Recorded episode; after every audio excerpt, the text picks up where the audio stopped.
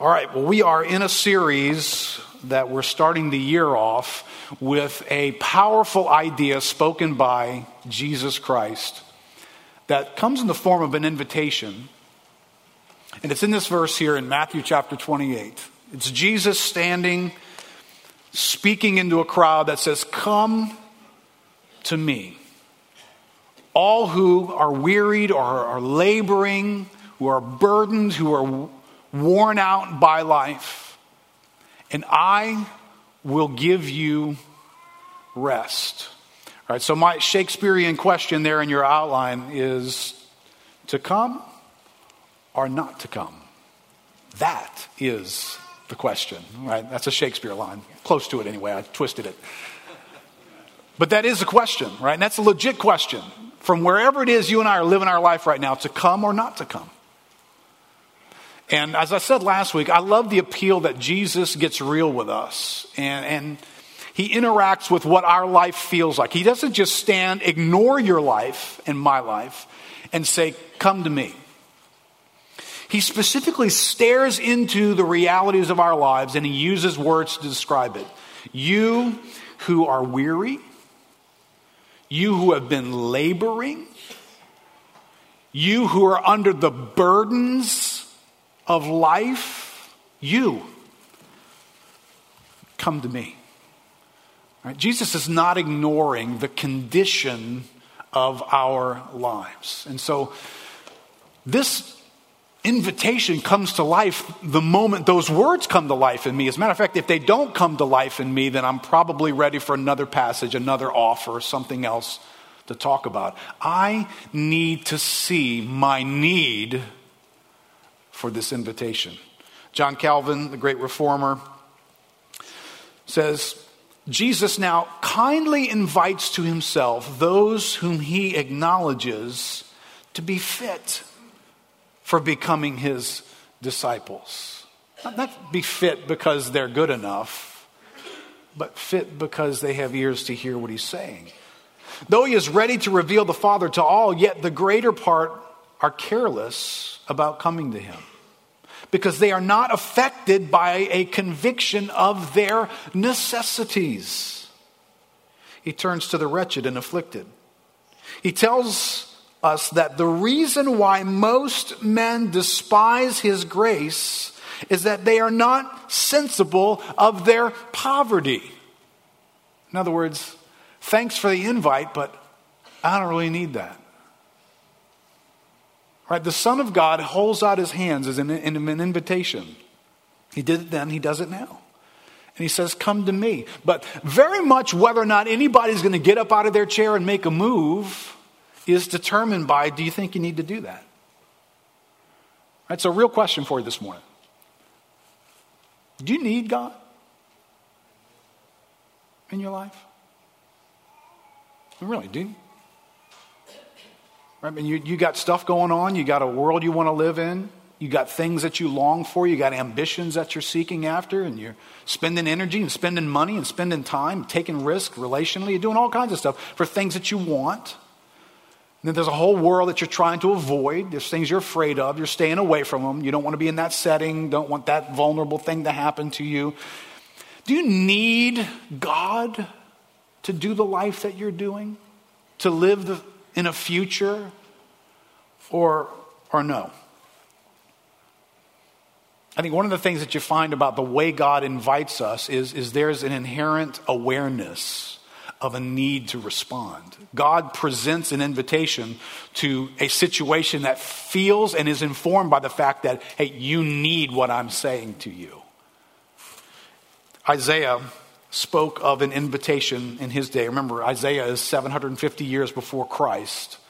So this invitation doesn't originate just with Jesus coming and saying, hey, come to me. God has been inviting people to come. This is what Isaiah said, very similar sound. Isaiah 55, he says, Come, everyone who thirsts, come to the waters. And he who has no money, come, buy and eat. Come buy wine and milk without money and without price. Why do you spend your money for that which is not bread, and your labor for that which does not satisfy. Listen diligently to me and eat what is good and delight yourselves in rich food. Incline your ear and come to me. Hear that your soul may live. That invitation is just like what Jesus gave, right? There's a soul dimension to our lives that needs something that we are invited to come and get. But listen to the appeal it's to the thirsty, it's to the people who don't have any money in their pockets the ones who can't do for themselves. It's an invitation from God that requires the one being invited to recognize what you're offering, I can't do it for myself. And this is what's interesting. That little phrase, I'm going to resist preaching this phrase, but come and buy wine and milk without money and without price. You ever meditate on what that must mean? That God is offering something to you that there is nothing you could do to earn something, to accumulate something, to put load up your pockets in order to achieve it or buy it. There's nothing you can do. It's you can come by it without any achievement of your own. Because it's without price. I mean, what price do you put on the thing that God offers through Christ? It is without price. There has never been a price tag made available to man that, hey, oh, you want this? You shopping in the window of heaven? Oh, you want that? Well, let me, let me pull up. Oh, look at the price on that. Oh, save up, save up, people.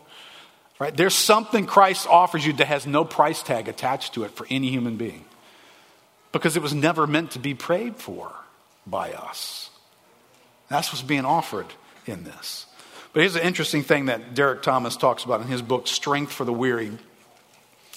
He says, To whom are these invitations made? He says, Two kinds of people are in view.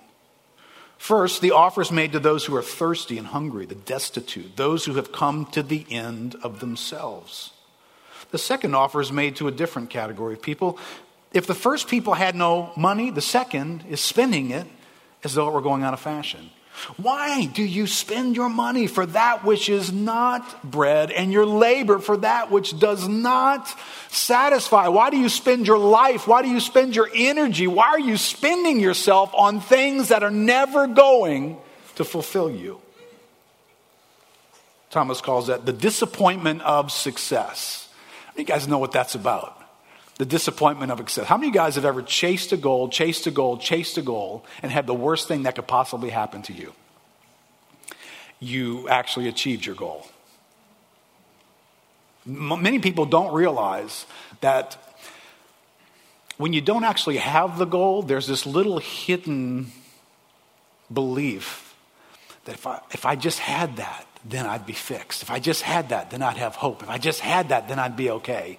You know, as long as it's out of reach, you can keep feeling that way. But the second you put your hands on that thing and you actually possess it, you're going to realize something startling. You now have it, and you're still not okay. It's one of the worst things that happens to people. I mean, just it just drains out of you this sense of hope, and you actually have what you were after now. Okay, you wanted to be married all your life, you're married. How you doing? right? You wanted to be able to put X amount of dollars in the bank account. Okay, you did. You fixed? You good? You wanted to own that house and live in that neighborhood. All right, you do. You done? Right? I mean, just almost the worst thing that can happen is you actually you're successful. Most of us are in denial, he says, about the levels of our satisfaction with life. When asked, How are you? We instinctively reply, Oh, fine, I'm okay. Who, after all, wants to hear an honest answer to this question? Well, actually, you have a few hours while I tell you how depressing and disappointing my life is just now? For some of us, there is a nagging sense that something is missing, even if we can't quite put our finger on what it is. Right? This is what Jesus does. He puts his finger on how life feels, and then he turns around and says, All right, I, I can fix this. I can give you rest. I can give to you what your soul is after that feels this way rather than feeling like it's at peace. Right? All right, so question uh, what, what have we been coming to to fix us? Right? So I think most of us would admit, hey, okay, I get it. Uncle, my life does feel like it's a burden. It's a lot of work without a lot of reward. I'm wearied by the just, just keep doing more and more and more of this stuff. Uh, all right, we get that. So we come to something in that moment. So what, you, what are you coming to in the hope of fixing that? Right? New year, maybe you, maybe you got a new app with some new exercise stuff in it. You're going to come to that. Or maybe something that's going to organize your life. You're finally going to get organized. You went to Home Depot, you bought a bunch of boxes, you cleaned your garage out. You're just on the path, an organized life. Yes, I feel good uh, already, right? What, what are you coming to?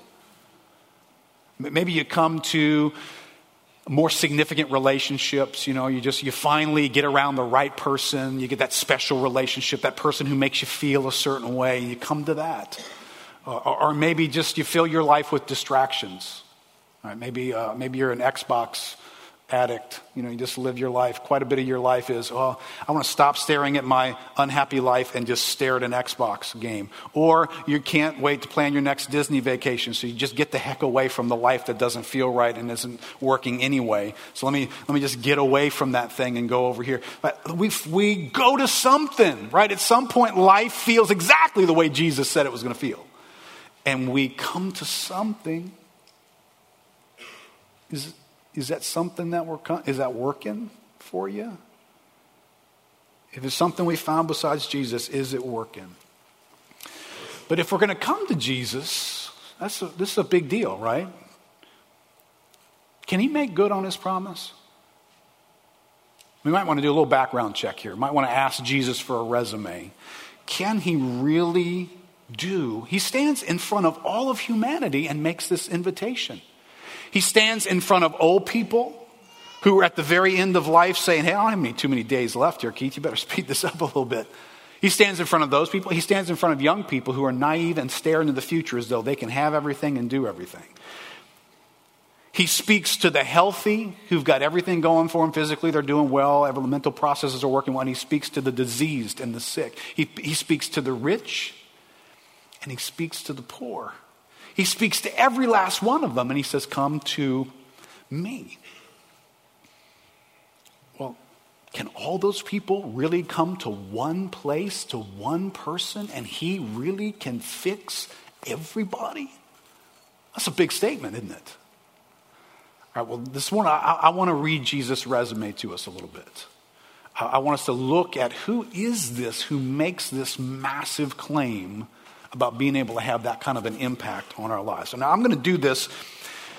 I'm going to, part of this will be how to read your Bible, a lesson on how to read your Bible, right? Um, if you're new to reading the Bible, and I thank God that there are folks among us who are new to reading the Bible, um, you know, just say this is not a magic eight ball, right? You ever seen those magic eight balls? You know, you just kind of think about your life, what's going on.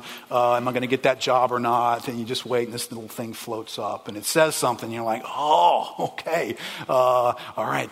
Uh, how about does she like me or does she not? Do we have a future? And this little thing floats up. Listen, you know, you can do that too. It's like your own life is so big and it's so weighty and it's so captured your attention. You're like, okay, all I'm about is uh, the next month for me, the next month. So uh, let's see, what does God say about the next month? And, and, and we go to the Bible. That's, that's not how this book is written. Right? So we're reading from Matthew chapter 11. That verse shows up at a particular location. So if you want to understand what the Bible's saying, you know, and you're, you're staring into a verse, you just kind of been airdropped into that location and you're kind of reading it now. All right, you got to do this. You got to back away from that verse a little bit. You got to read what's around it. And then you may have to back away even further to kind of get some of the nuance and the power in that verse. You may have to back away further into the book in which it's written, right? So, Matthew chapter 11, Jesus is speaking, and he's recorded in the book of Matthew, which is a gospel book. And the gospel books, like Matthew, Mark, Luke, and John, they're all written out of the same style. They're biographical, but they're biographical for a reason. So they're not just uh, random events from Jesus' life. They're not even necessarily trying to be chronological events. They're handpicked, trying to create an argument. Right? John goes as far as to say these things have been written down so that you may believe. That they're after awakening the faith of our lives. to believe Jesus and who he is. So, so that's what we're, we're at, right? So we're going to do two things here. We're going to stare right at the verses right around Matthew 11, and then we're going to back up a little bit into a bigger swath of Matthew and see what he's saying on our way here. So here, here's the, the bigger section, right? Matthew 28 is where G, 11 28 says, Come to me. But before he says that, Jesus says this right before that. says, At that time, Matthew 11, verse 25, Jesus declared, I thank you, Father, Lord of heaven and earth, that you have hidden these things from the wise and understanding and reveal them to little children. All right, we're going to back up really far into Matthew so you understand that statement in just a second. Yes, Father, for such was your gracious will. Look in verse 27 here.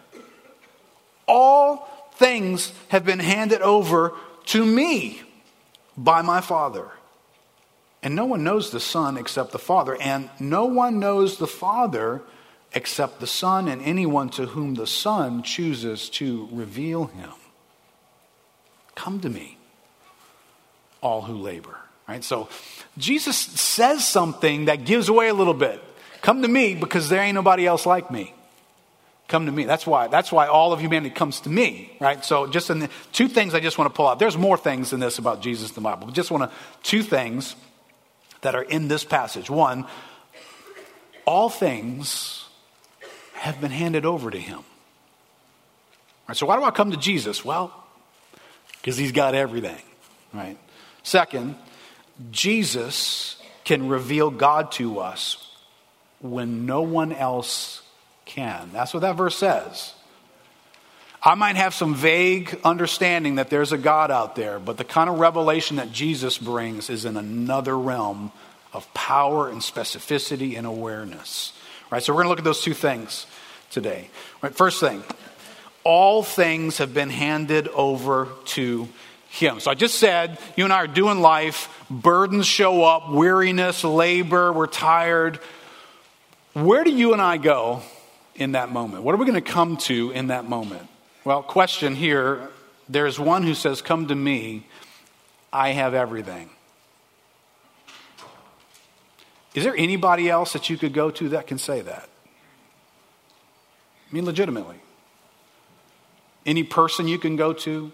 Any belief system you can go to? Is there anything at all you can go to that can make the claim of having the, the resources, the access, the authority that Jesus Christ has, he is unique. And when you get to Matthew chapter 11, Jesus has been, Matthew has been constructing a resume for Jesus on his way to this statement. Right? And that resume begins, go all the way back with me to Matthew chapter 4, and we're going to take a sprint through Jesus' resume here. Because back in, back in Matthew chapter 4, Jesus' ministry begins at the end of chapter 3 and the beginning of Matthew chapter 4. This is Jesus going public. Right? So when he starts going on record and doing observable things, we're getting to know him. Right? And it's going to inform why uniquely come to Jesus because there's nothing like him. Matthew chapter 4, verse 1.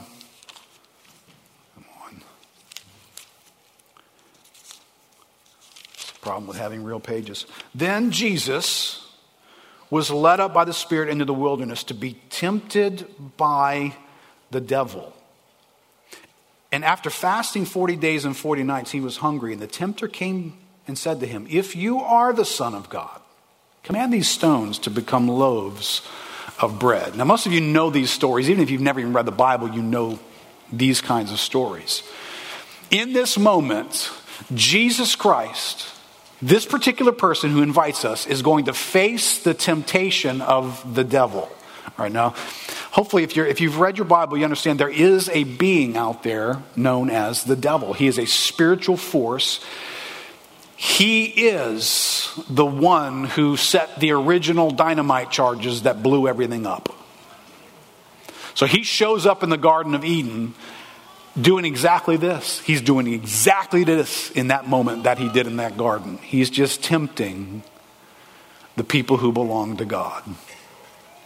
And in that story, he is going to thrust the whole world into weariness and woe and burden and difficulty because they're going to face his temptation and lose. But interestingly, every other human being, by the way, up until this moment, has done exactly the same thing Adam and Eve did faced the temptation of this devil and lost. Until you get to Jesus. And he goes to be tempted in the wilderness. He stands with this being, and this being gives it his best shot.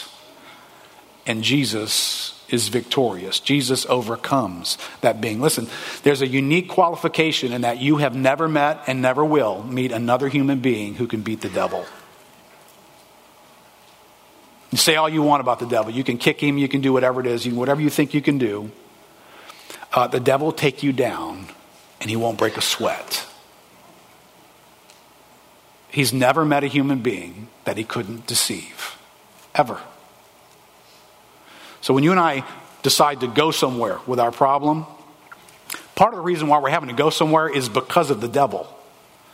Because he has messed with our world in such a way that it turns on us and it interacts with us in a way that deceives us, crushes us, steals from us. And then you and I got to, we got to go somewhere to get some help.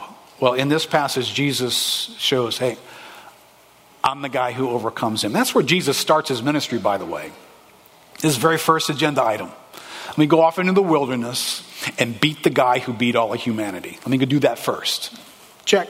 And he moves on. All right? All right, we've got to move quickly through these Matthew passages. Matthew 4, verse 17. Jesus comes and makes an announcement. From that time, Jesus began to preach, saying, Repent, for the kingdom of heaven is at hand. All right, can you just get your mind around that? Just some dude walks in the building today here and he looks at all of us and he says, Every one of you need to stop doing what you're doing. Every, I don't even know what you're doing, but every one of you need to stop it. Because the kingdom is at hand. You'd think this guy's a lunatic, wouldn't you? Jesus Christ stands and does exactly that to humanity. He says, I am the one here to tell you the king is in town. And I'm bringing a new kingdom. And if you want it, you're going to need to turn away from whatever it is that you've turned to in place of me. Right? That's a big statement. Right? Who is so audacious to turn to every human being, every one of us, we're equally all offended here in this moment, and say, whatever you're doing, you're going to need to stop doing it.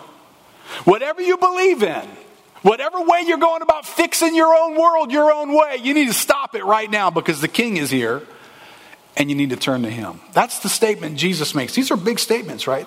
Matthew chapter 4, verse 18. While walking by the Sea of Galilee, he saw two brothers, Simon, who's called Peter, and Andrew, his brother, casting a net into the sea, for they were fishermen. And he said to them, Follow me, and I will make you fishers of men. Right? This is a massive understanding, right? This is a massively important understanding if you want to find rest in Jesus. Because if you want to find rest in Jesus, Jesus needs to be Jesus to you.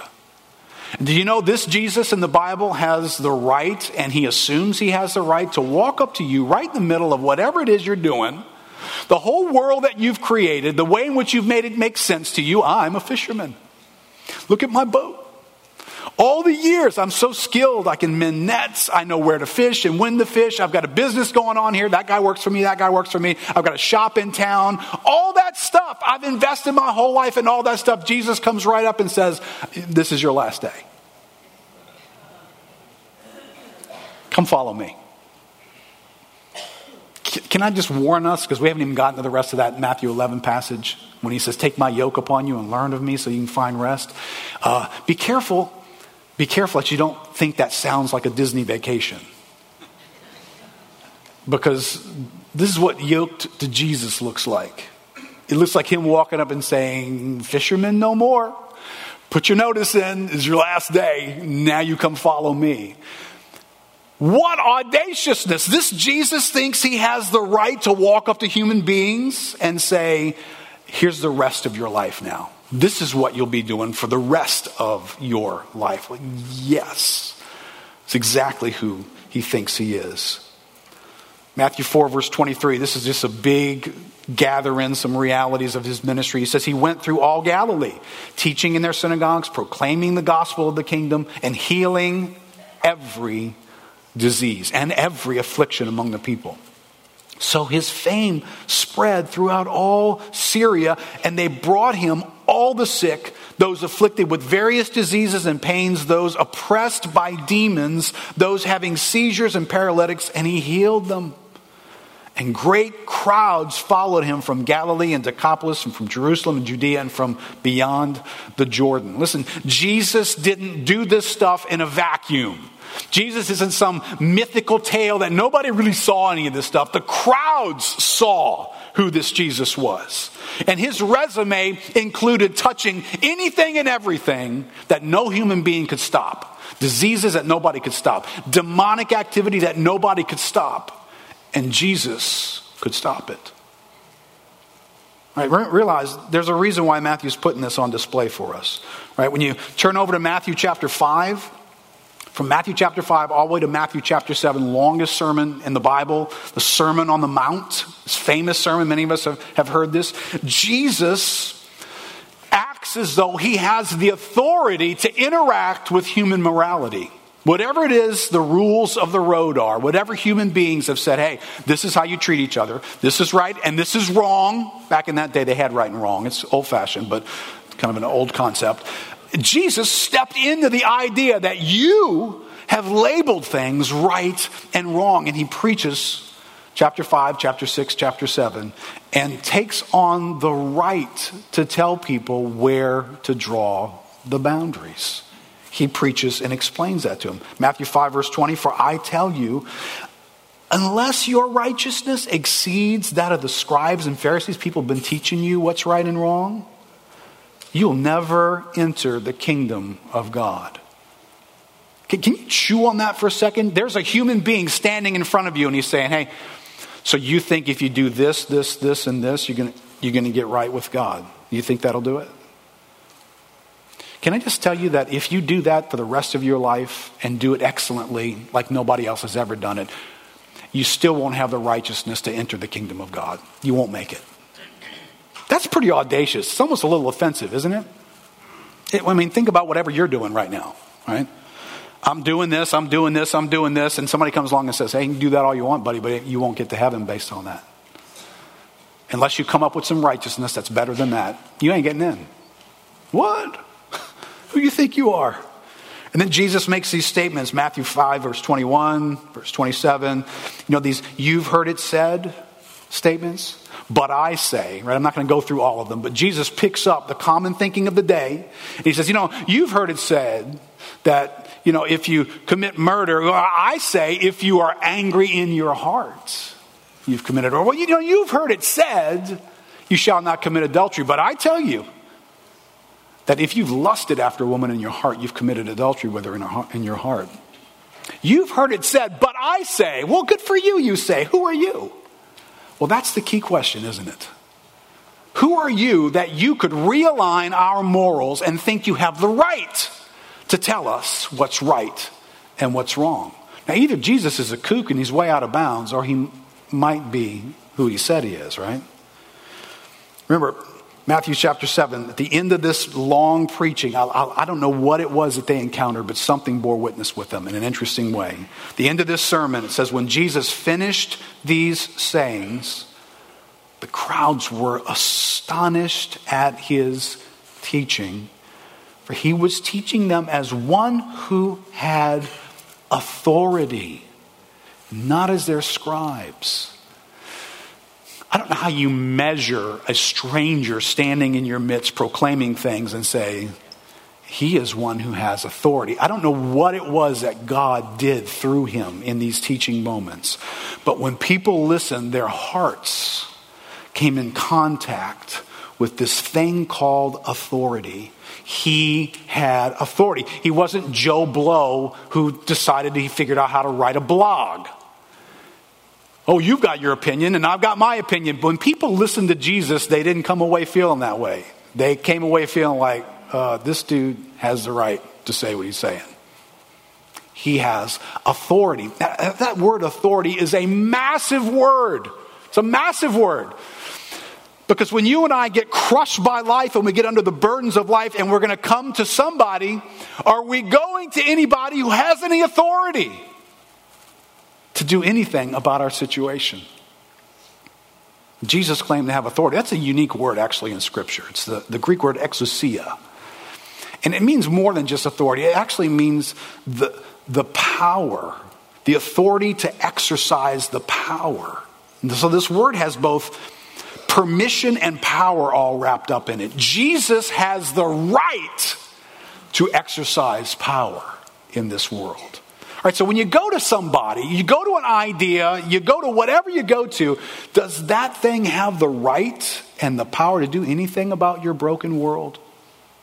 Anything about your need? Because Jesus claimed that. And he's going to say so. Remember the last thing Jesus says with his disciples? Before he says, go into all the world, right before he says, go into all the world. Do you remember what he says? He says, all authority has been given to me. Go therefore into all the world and make disciples. All authority. So when Jesus looks and he says, Come to me, come to me, all of you worn out, beaten up by life. He just got finished saying, Oh, by the way, the Father has given everything over to me. I possess everything. Whatever it is that you're going to need, whatever behind the scenes deal you're going to need to have made, I got it. I'm good for all of that. And that's the resume that Jesus brings. Right? So there's a bunch more here. I'm, not going to take the time to go through all these. Uh, Matthew 8 opens with Jesus healing a leper.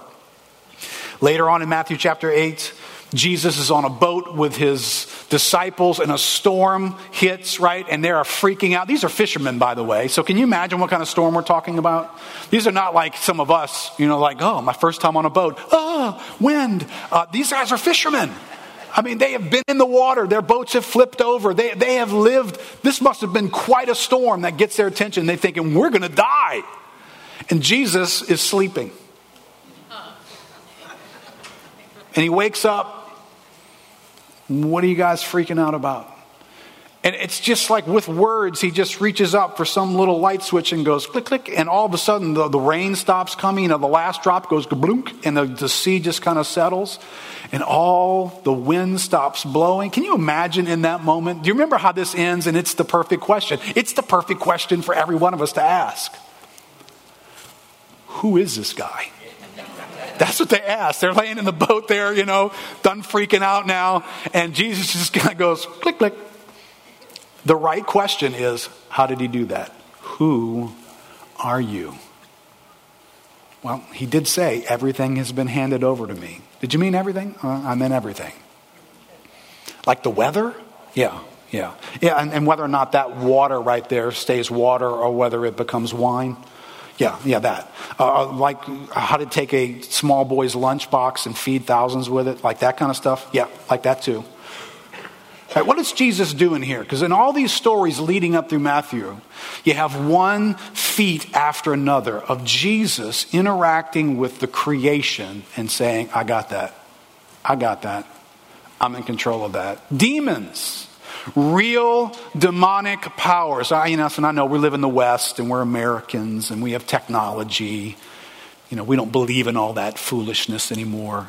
Listen, whether you believe in it or not doesn't mean it doesn't exist. According to the God who created everything, we're not the only spiritual beings on this planet. That's just a fact. And whether you and I get how they operate completely or not, they're here. And the Bible actually describes them as some of the problem that we're having. I mean, I know situations I've interacted with in the last couple of weeks that, that if it was just natural situation, it would look like this, but this is so jacked up and off the charts. There's something more than just what's natural going on right here. This person's life is being affected by demons. And Jesus interacted with those people, and nobody was able to do anything about their situation. And Jesus would just come up with a word and speak, and the demons were done. Why, why is Matthew recording all these events? Why make this big deal out of Jesus doing one trick on creation, on spiritual forces, on human beings? Why does he do that? Well, here's why, right? Matthew chapter 11, verse 1. When Jesus had finished instructing his 12 disciples, he went on from there to teach and preach in their cities, right? Now, this is the immediate context of what Jesus is saying. He's, he's gone out to teach and preach in the cities. Now, when John, this is John the Baptist, heard in prison about the deeds of the Christ, he sent word by his disciples. This is basically when John the Baptist read Jesus' resume, he said to him, Are you the one who is to come, or shall we look for another? Based on what happened in Jesus' life from Matthew chapter 4 to Matthew chapter 11, John the Baptist says, Are you the one? The one, not, not are you one of the ones? Are you on the team? Are you part of the committee? Are you the search party rescue group? Are you the one? The, the unique only one? Are you that one? That we have been waiting for all this time. Why, John the Baptist, why do you say that? Because nobody else has ever done this stuff. Nobody just speaks to life and problems and situations and physical existence and demonic powers and they obey him left and right. Nobody does that kind of stuff. Who are you? Are you the one? Now, this is a sad reality in this to come or not to come equation. The reason why Jesus is having some of this is he's now going to go out into the cities with this resume. Everybody knows who he is now. John the Baptist knows who he is. People know this guy is powerfully impacting the world, and he shows up city after city after city after city. And when you get to the verses right above the ones that we're studying, there's these woes that get pronounced on these cities. Because, in spite of the fact that the greatest resume of all time comes into your town and does incredible works, people still didn't believe him. That's kind of mind blowing, isn't it? It's kind of self sobering, too, isn't it? That this great invitation can come from God, and you and I can be so distracted and dull to it that we don't have any idea how desperate we are to take him up on this issue. But we're not alone, right? We're not the first person who that's what life felt like. So listen, it's in that moment where Jesus has recorded all these great things. John the Baptist has figured out, hey, wait, I think you're the one. And when he goes to the cities to minister, they don't receive him. It's in that moment we get verse 25 that we read earlier.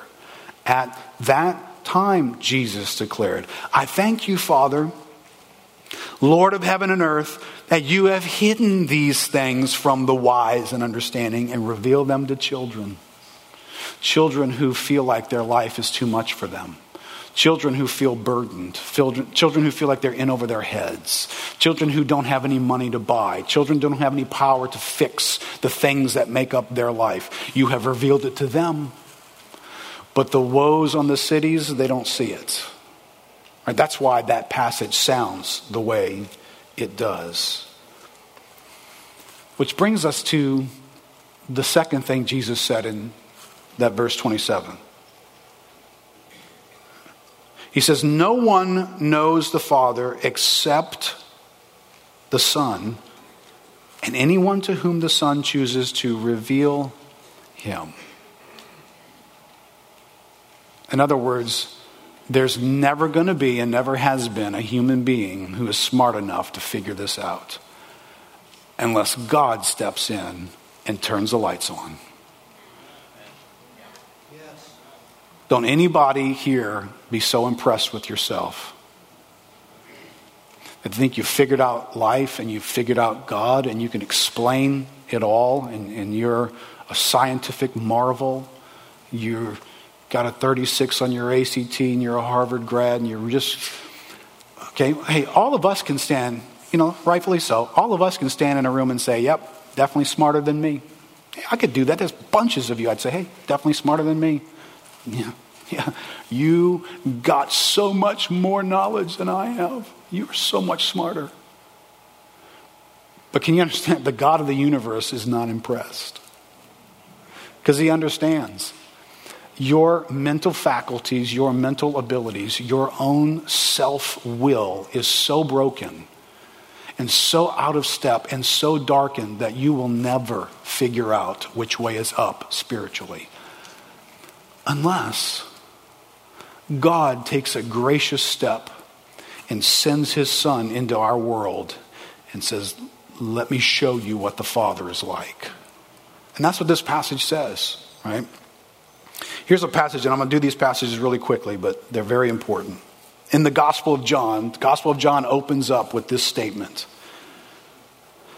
It says, In the beginning was the Word, and the Word was with God, and the Word was God. All right, so uh, most of us here, and I'm not going to try and teach on the Trinity, but you've heard the, of the Trinity, right? The fact that the God of the Bible is one, yet identified in three ways as Father, Son, and Holy Spirit. Right? So that's why this language sounds the way it does.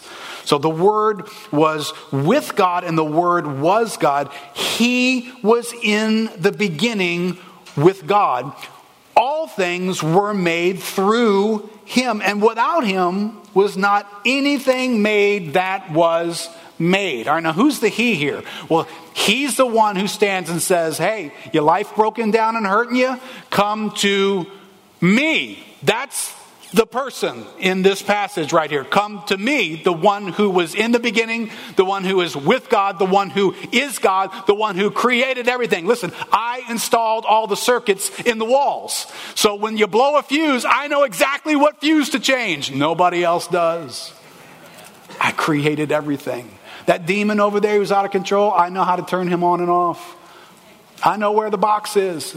You're done. You're on. You're off. You know, this is the kind of power the Creator has. I created everything. Right, when we have problems in the building, we, you know, we have to go to a blueprint. We often have to go to the person who built the place. This is the person who built the place. So he stares into our life when it doesn't work and he says, Come to me. I built everything. I know how to fix what is broken. Goes on in verse 14. And the word became flesh and dwelt among us. We've seen his glory. Glory as of the only Son from the Father, full of grace and truth. John bore witness about him. This is John the Baptist, and cried out, This was he of whom I said, He who comes after me ranks before me because he was before me. For from his fullness we have all received grace upon grace. For the law was given through Moses, right? Old Testament. Grace and truth came through Jesus Christ. Now, this is the profound, listen to this statement. It's the same thing it says in Matthew 11. No one has ever seen God. All right, so if you'd like to know God, can you tell me who you're going to go to? Are you a human being? You'd like to know your creator. You going to go Muhammad? Buddha? Or the Bible says no one, no one has ever seen God. Whoever it is you're going to, they're not really qualified to speak on the topic. They've never seen God. The only God who is at the Father's side, He has made him known. The one who was from the beginning, the one who is God and with God, He has made him known. See, when Jesus stands and says, Come to me, He is uniquely qualified to be the person that humanity would go to. He is from the beginning, He is God. And even in this passage, right, in this immediate Matthew 11, verse 25 through 28, this passage we're looking at today, you get this idea of what's this God like? We want to know this God. Well, what is he like? Well, in this passage, we get a revelation. Verse 25 At that time, Jesus declared, I thank you, Father, Lord of heaven and earth. So Jesus Christ stands and prays a commentary for all of us to learn from. I thank you, Father, not I thank you, force, invisible force holding all things together in the Star Wars universe. That's not who he prays to. I thank you, Father. This God is like a father. He has dimensions and, and expressions that are experienced like a father. I thank you, Father, not just Father, but Lord of heaven and earth, right? That, that word Lord in the, in the original Bible language, it's kurios. It's the Greek word for the one who's the master, the one who is in control. I thank you, Father, who owns everything. That's who he, right? So you just got a revelation from Jesus on, right, on who is this God that you have hidden these things from the wise and understanding and revealed them to little children. Yes, Father, For such was your gracious will. What did you just learn about God that Jesus just revealed right there? This God isn't in a universe that's just doing its own thing and he's always on his heels responding to it. Oops, oops, oh, jeez. That's not God. This God that Jesus is revealing has a will, a gracious will that he is working all things according to his gracious will. And I'm not, I'm not going to unpack this, but I just want you to be disturbed by it. He is a God who hides things from you. I'm not making that up, right? That's in the Bible. I thank you, God, that you have hidden some of these things and that you have revealed them. So he's also a God who reveals them as well. Now, listen, I may not get why God does that, but I need to get that he does it. This is who Jesus is revealing God to be. Verse 27 All things have been handed over to me by my Father. Okay, so I learned something else there. The Father, like the Son, He has all things and He can do with it whatever He wills. He can give it to Jesus, He can do whatever He wants with it. He has everything. That's what this God is like. But let me, let me jump to something about Jesus that's unique. Right? Jesus' life was unique, his teachings were unique, his miracles were unique. He came among us and he did things that every one of those things reveal God to us. We learn things about God through the life that Jesus lived, the teachings that he gave. But perhaps the greatest thing we learn about God comes from the mission that Jesus was on. Right? Remember, you get that little phrase that starts out the Word, and John says, the Word became flesh and dwelt among us. Right? He's from the beginning, He's God in the beginning, and then He puts on human flesh and He dwells among us. Big question. Why? Why does the God who created everything put on a human outfit and run around among us and do life among us? Why did he do that? Let me tell you the worst conclusion that you're going to come to, and the most misleading one. He was here to teach us. He was here to be an example to us. Okay, he did. Taught us a lot. Taught uniquely. Taught with authority. Yep, that was unique about him. He was an example. Yep. But if you stop there, you are in the absolute worst place you could be in ever understanding Jesus Christ. Because what do you do with teachings? Learn them? What do you do with examples? Follow them? All right, so Jesus is just this model human being who's teaching everybody, other human being, how to be a human being. Is, is, is that what you think Jesus was? The Word became flesh and dwelt among us. Why? Jesus, what are you doing here? Well, when we read the rest of Scripture, right, I'm going to highlight some things that you've probably read these in Scripture, but maybe they don't scream at you. John chapter 12, Gospel writer, John chapter 12, verse 27. Jesus, this is, John chapter 12 is, is just before we get to the last night of Jesus' life. John 13 begins the last evening of Jesus' life on earth with his disciples. In John 12, he says this Now is my soul troubled. And what shall I say? Father, save me from this hour? but for this purpose, I came to this hour. Father, glorify your name. All right, so Jesus has been years now teaching, performing miracles, going town to town, explaining who he is, explaining God's purpose to people. He's, he's fulfilled the teaching ministry, and he gets to this moment and he says, Father, should I, should I ask you to save me from what's about to happen? And this understanding is in this setting. No, I couldn't possibly ask you to save me from this hour. It was for this purpose that I came. He came for more than just teaching us. Right, this great scene in Matthew 14 is the scene after this where Jesus goes into the Garden of Gethsemane and he prays the night that he's going to be betrayed, the night before the crucifixion. They went into the place called Gethsemane. He said to his disciples, Sit here while I pray. He took with him Peter and James and John and began to be greatly distressed and troubled. And he said to them, My soul is very sorrowful, even to death. Remain here and watch. And going a little farther, he fell on the ground and prayed that, quote, listen, if it were possible, the hour, there's that hour, might pass from him. He said, Abba, Father, all things are possible for you. Remove this cup, this cup right here, this cup that I'm about to drink. Jesus has been doing a lot of things for years, but, the, but his whole life has now come to this cup and this hour right now. Yet not what I will, but what you will. And he came a third time and he said to his disciples, Are, are you still sleeping and taking your rest? It is enough. The hour has come. The hour. Right? Jesus comes into this world and he does a lot of things, but there's none of them are called the hour. It wasn't the hour that he taught in Jerusalem, the hour that he taught in Bethlehem, the hour that he taught here, the hour that he went there, the hour that he raised the dead, the hour that he did a miracle. This is the hour of his life.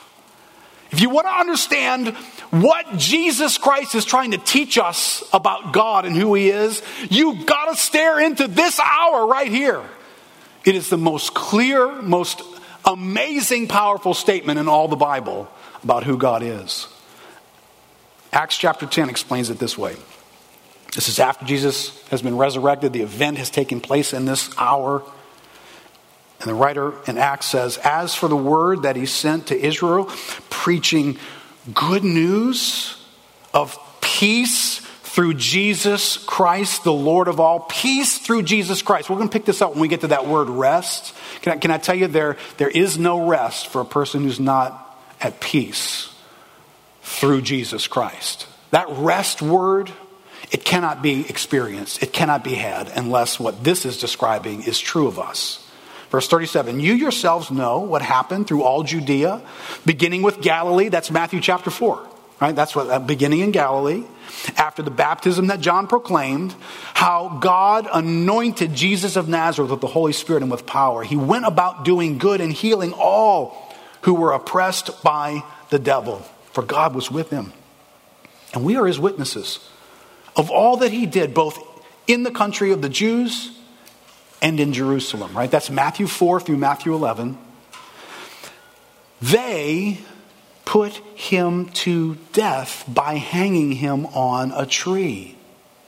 But God raised him on the third day. Listen, this is the hour. That describes the hour.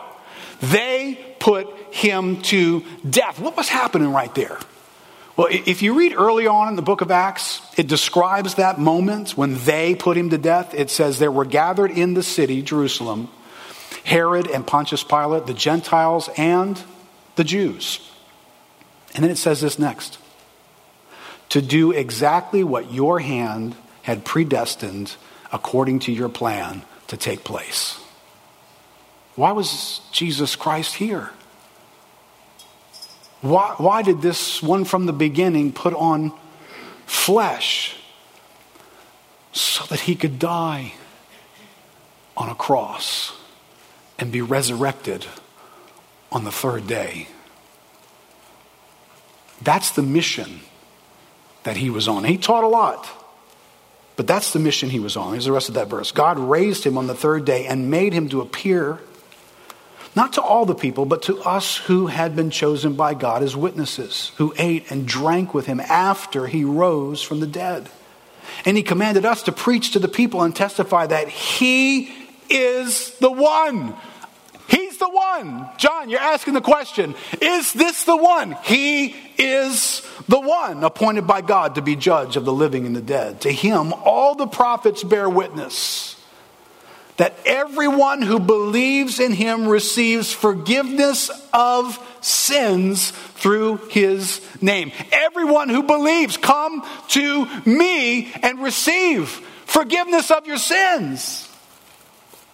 Have you, have you stopped to think how much of the burden and weariness and labor of your life is because of the weight of your own sin that's sitting on you? Can you take that weight and that burden to anybody? Is, is there anybody else who can do anything about that? You can go to a therapist that listen to you talk about it. Maybe suggest getting around a different set of people, but there's not a therapist out there. There's not a pill you can swallow. There's not a new set of friends or a church you can join that can actually take the sins off of you and put them somewhere else besides on you. No one can do that except this one. Jesus Christ can do that. Eric, you can come back up.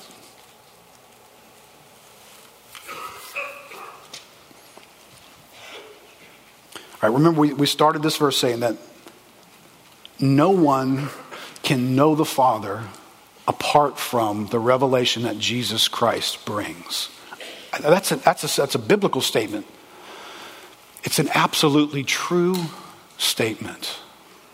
And you and I have lots of concepts that, you know, somewhere out there there's a higher power in this world. We believe something about that higher power. Jesus Christ, not just his teachings and his miracles, his teachings and his miracles are a resume to point us to his qualifications. The mission that he was on was to die in our place in order to reconcile us to God, to bring peace to us between us and God. Can I, can I just tell you? Jesus could not have gotten to the end of his life and said, okay, so this is it. I think I've taught everybody everything I needed to teach them. I mean, didn't always go well. There were some bad responses, but you know, I, I think, I, yeah, I think, check, yeah, I think I taught it all. Okay, God, I'm good. You can take me to heaven now. I'm done. Does that sound stupid or what? Now, if you just think Jesus was a great moral teacher who, you know, hey, he came to earth and things went sideways, he got mistreated by the establishment, got took down, but he meant well, and he really did change the whole world with some of these great moral teachings that he brought to the world. If that's your idea of Jesus, you have totally missed the Jesus of the Bible. This hour is the defining moment of why Jesus Christ is here. Let me tell you what Jesus didn't come to do. There is a, this is a reality of our lives. The reason why our lives feel burdened and weighed down is, is because there is this massive wall that separates us from God. Can I tell you what Jesus didn't come to do? He, he didn't come to give lessons on how to climb the wall. He didn't come to teach us to be climbers. Jesus Christ came to tear down the wall so that God could reach into our world and be our God and bring peace to us and bring rest to us. So here, here's what I want to conclude this morning with. This God comes. He comes to every one of us. He says it to a crowd, but he speaks to us individually. And he says, Come, come from where you are in your burdens and in your life that feels broken. And for some of you, it doesn't feel broken, and I can't get your ear right now. But if you've lived enough life to where your life can feel broken, and by the way, I was 14 years old when life felt broken for me, and I knew there was something not right, and I needed God. This God says, Come to me. So, question do you, do you need God? Do you need God? And you are, you got this. Do you need God for all the reasons that the Bible says you need God? Are you interested in the reasons the Bible says you need God? And maybe you're just trying to graduate college and get a good job and earn a decent paycheck. Oh, I need whatever help I can get in that. Did you know you need your sins forgiven? Did you know that? They don't just evaporate. They don't just go away. The God who gets revealed in the Bible doesn't sweep them under the rug. Do you understand? If there was a giant heavenly rug that Jesus, that God could just sweep your sins under, there is no hour. He never has to face the cross. He just needs to help God the Father pick up the broom, sweep your issues under the carpet and just kind of say, hey, we're not, man, we're not even going to bring that up. We're not going to talk about it. The God who gets revealed to us, and by the way, the only way to know this God is through Jesus Christ. That God who gets revealed to us, his son is going to have to die to forgive us of our sins. So, do you have any sins in your life? Are you weighed down by them? Are they complicating your life yet? Can you get them off of you? Can you go to anybody who can get them off of you? You can't. But this one, with quite a resume, invites you this morning. Come to me. Everything's been handed over to me. I have the authority to wipe out all of your sins. I have the power and the authority to pick the burdens up off of your life and take them on myself. I have that kind of power. You just need to decide whether you're coming or not. Let's stand up together.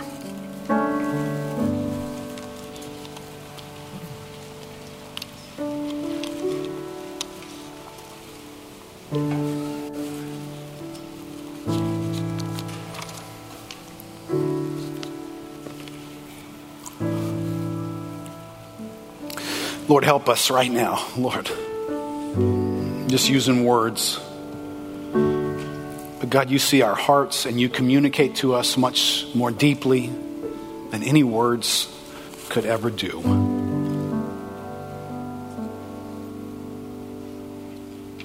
God, there are some here this morning who their life is screaming, I need God. There's some who hear this invitation to come.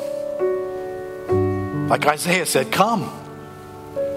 Buy bread and wine without money. Come get something that money can't get for you, that you can't achieve, something priceless. Come get it. Find rest for your soul.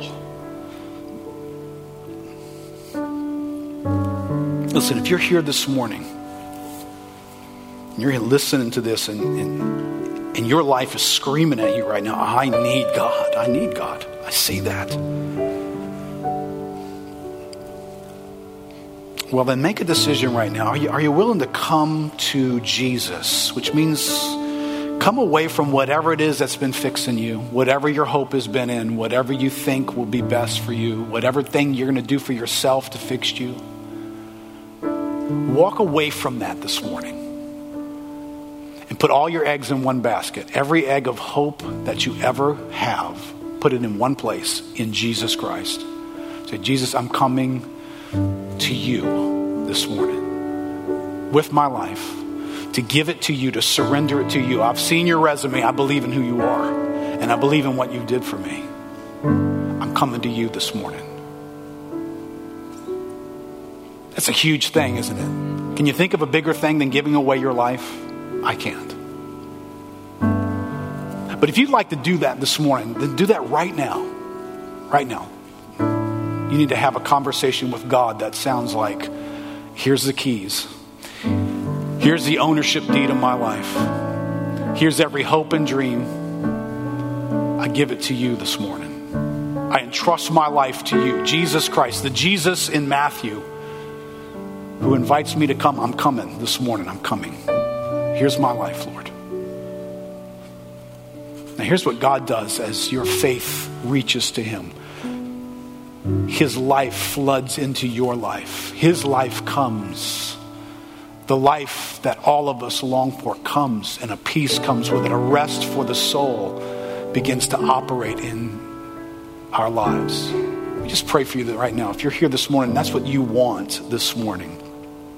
I pray for every person who's here today, Lord, that this is a decisive moment for them. Whatever they've been coming to, whatever they've been hoping in right now, Lord, they're turning to you. That's what they're doing. And they're putting their hope in you. They're trusting you for the rest of their life that you will care for them, you will meet their needs, you will make them right with God, and you will bring them to be with you in eternity. Come or not to come. Lord, that's what folks are doing and deciding. They're coming. So, for everyone who has come this morning in their heart, Lord, would you now lead and be in their life in such a way that they know the difference? They sense your presence. They draw near and experience you as you have meant for them to know you. From this day forward, Lord,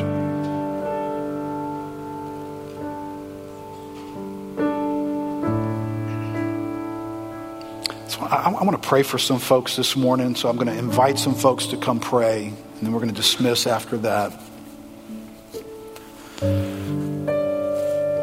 The men's retreat will be very helpful in this category, but there's something about living in a world that's broken and that still touches our lives. That even when you have come to a place where you have trusted Christ earlier in your life, you can still find yourself in places that you just feel wearied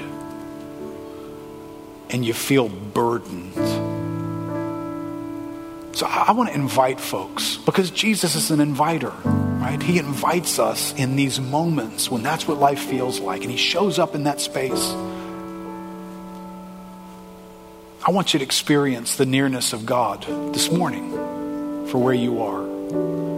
So I, want folks to be able to pray for you. I just want you to be able to find a place where you just connect with God, acknowledge before Him, share with Him your weariness. Right? The Bible says to cast our cares on the Lord. Our cares weigh stuff, and they weigh us down. They slow us up. And Jesus invites us, cast your cares on me. So I, I want to invite you to come, come cast your cares. Come, literally, just come up here. Whatever the burdens that you're feeling in your life, just come roll them on to God.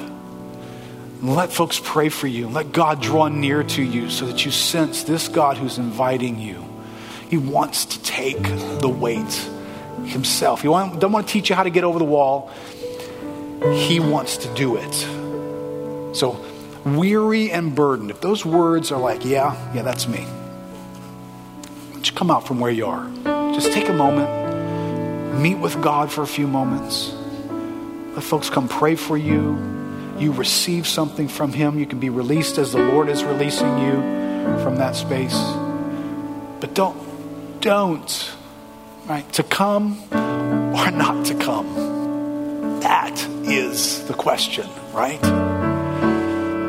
If you feel burdened and weary, come.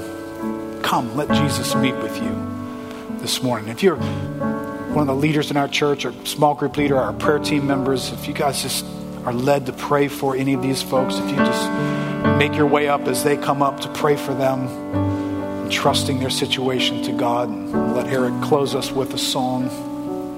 And then you'll be dismissed unless you're coming to pray for these folks this morning.